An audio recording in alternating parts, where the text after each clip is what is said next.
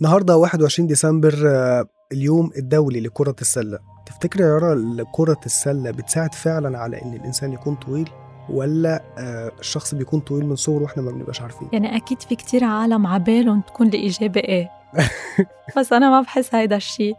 أه بعتقد إنه هيدا الموضوع كتير مرتبط بالجينات تبع كل شخص والعائلة تبعه. هيدا الشيء كله بيأثر. بس إنه ك... كرياضة أه ممكن تلعب دور كتير صغير أه بس ما معقول إنه نشوفها أه بشكل هالقد واضح. يعني الواحد ساعات بيسمع إن في رياضات بتأثر العقلة أو اللي بيشيل حديد كتير يقول لك ده مزبوط. أو مزبوط وأنا كمان بسمع إنه يلي آه، بي بيتعلق بيعمل آه، آه، رياضة آه، بيرفع حاله بإيديه. العقلة. آه، إيه آه، معقول إنه يطول شوي. يعني بدنا نسأل دكتور أو شيء لحتى هو يأكد لنا إنه ما فينا نرتكز على التحليلات بس. بالتأكيد وإحنا في غرفة أخبار الآن بنجهز تقرير مع مختص حاليا علشان نقدر نجاوب على السؤال دوت ونعرف برضو خطورة بعض الرياضات على العظام أو ال side effects أو الآثار الجانبية اللي ممكن تنتج عن رياضة معينة ونتفاداها. كل التفاصيل ديت معانا النهارده في بودكاست أخبار الآن. معاكم أنا مصطفى نصر الدين وأنا يارا أبو فخر الدين من مركز الأخبار بتلفزيون الآن من أخبار الآن.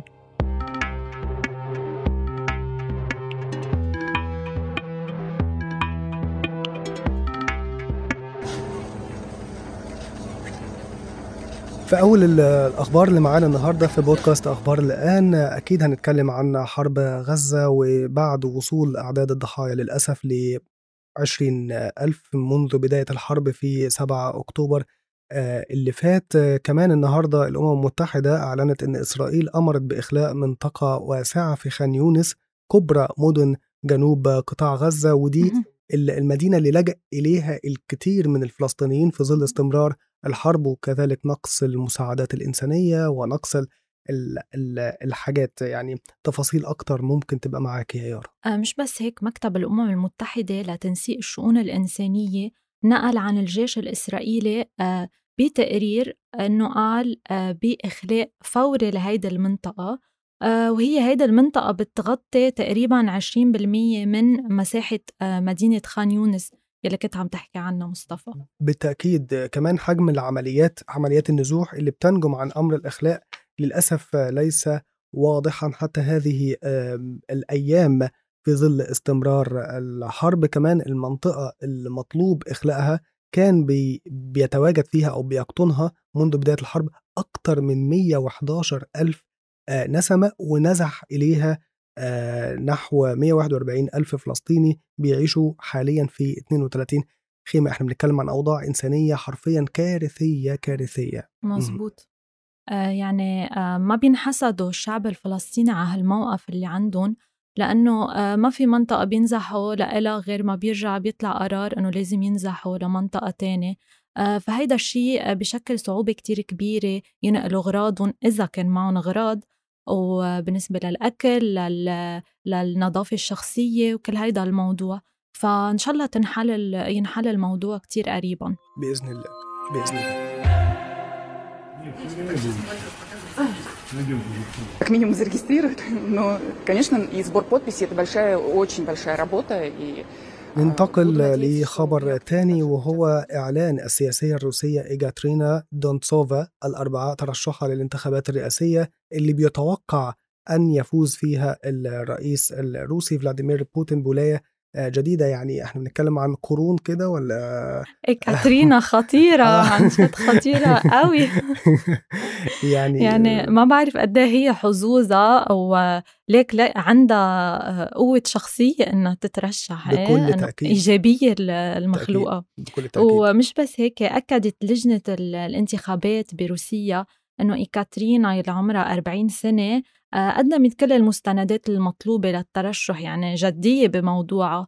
آه، بس آه، لنشوف حظوظها كيف بتكون. بالتأكيد. يعني أنت قلتي كلمة حلوة جدا هي قوية الشخصية في ظل حملات الاعتقالات اللي بتطال كتير من المعارضين في روسيا بعد استمرار آه، الحرب اللي أو اللي بيهاجموا الحرب آه، على أوكرانيا منهم أليكسي نافالني اللي اللي تم نقله منذ أيام في مكان مجهول محدش يعرف عنه إيه وكتير من المعارضين اللي تم استهدافهم وقتلهم ورميهم من الشرفات أو البلكونات آه، مزبوط في إن هي تطلع وترشح نفسها بشكل علني كده في ظل عدم وجود مرشحين دي بالتأكيد قوة. مزبوط وأليكسي نافالني نقلوه آه، لمكان آخر من محل سجنه.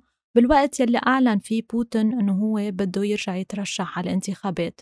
فكل هيدي وسائل كرمال آه، يقمعوا المعارضة بروسيا ويضمن النجاح آه، بوتين على الأرجح. بالتأكيد يعني إحنا نتمنى أن يتم طي صفحة بوتين لأسباب كتير لكن أبرزها أعتقد اللي بيحتلها حرب آه، روسيا وأوكرانيا اللي أثرت على الكثير من الملفات والمجالات مش بس في آه، أوروبا وكذلك في المنطقة العربية بكل تأكيد. مش بنتكلم بس عن القتل والنزوح كمان الأسعار الاقتصاد حاجات كتير خاصة إن في خطط كتير بتعد دلوقتي لإستمرار الحرب ودي في حد ذاتها كارثة بتضاف للكوارث اللي مزبوط. بتواجهها. وما ننسى كمان الانتهاكات وجرائم الحرب يلي ارتكبتها روسيا بأوكرانيا. فهيدا كله آه، بشكل سبب إضافي لحتى ينزاح بوتين عن الحكم. Any organization that refuses to buy a subscription uh, is is is not going to be recommended. خلينا نروح لخبر تكنولوجيا حصل النهارده. تعرضت منصة إكس لعطل غامض.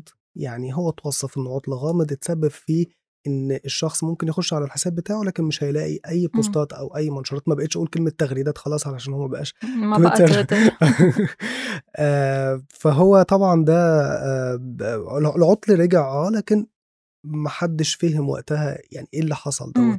يعني هي مش أول مرة بصير هيدا العطل بتويتر أو إكس ما بدنا نقول تويتر. آه آه وهيدا الشيء كتير بيخلق آه مشاكل خاصة بعدة قطاعات يلي بتتكل على على إكس كمصدر للمعلومات. وهذا الشيء عم يتكرر وصراحة ما كتير في توضيحات لهيدا الشيء عم بيصير كتير. آه فبنتمنى إنه يصير في شيء بيان يوضح لنا شو الأسباب. حتى تعرف العالم كمان صوب أي منصة تتوجه كبديل. بالضبط بالظبط. كمان في تفصيلة بعد العطل دوت ناس كتير اكتشفت إن نسبة ال views بتاع كل post لما رجع مختفية تماما. يعني ما تقدريش تقيمي إذا كان ال post ده ناجح أو مش ناجح أو اتشاف أو ما اتشافش فال views اختفت تماما. ممكن دوت يكون ليه غرض ما ممكن دوت يكون آه ليه آه توجهات مختلفة أو إيلون ماسك من ساعة ما مسك برضه في قرارات م. جريئة اتخذها كتير جدا. فهل ممكن دوت يأثر على نسب المشاهدات أو ال credibility أو المصداقية الخاصة بكل منصة أو حساب رسمي؟ آه، ده هنشوفه بكل تأكيد لو في بيان طلع يوضح. مزبوط آه وكرمال قصة ال views هيدي الشغلة كتير مهمة على جداً. إكس من القصص الأهم آه، يلي بيتابع المستخدمين هيدي المنصة كرمالها. لأنه مثل ما قلت بتعرف قد إيه ال post عم ياخد آه، رواج إذا فينا نقول قد إيه trending قد إيه في عالم عم بتشوفه. آه، وخاصة بمجال ال news يعني هذا الشيء كتير كتير يعتبر مهم. آه، فنتمنى إنه ما تتكرر هيدي القصة لحتى ما يعيق الشغل بعدة مجالات. بكل تأكيد.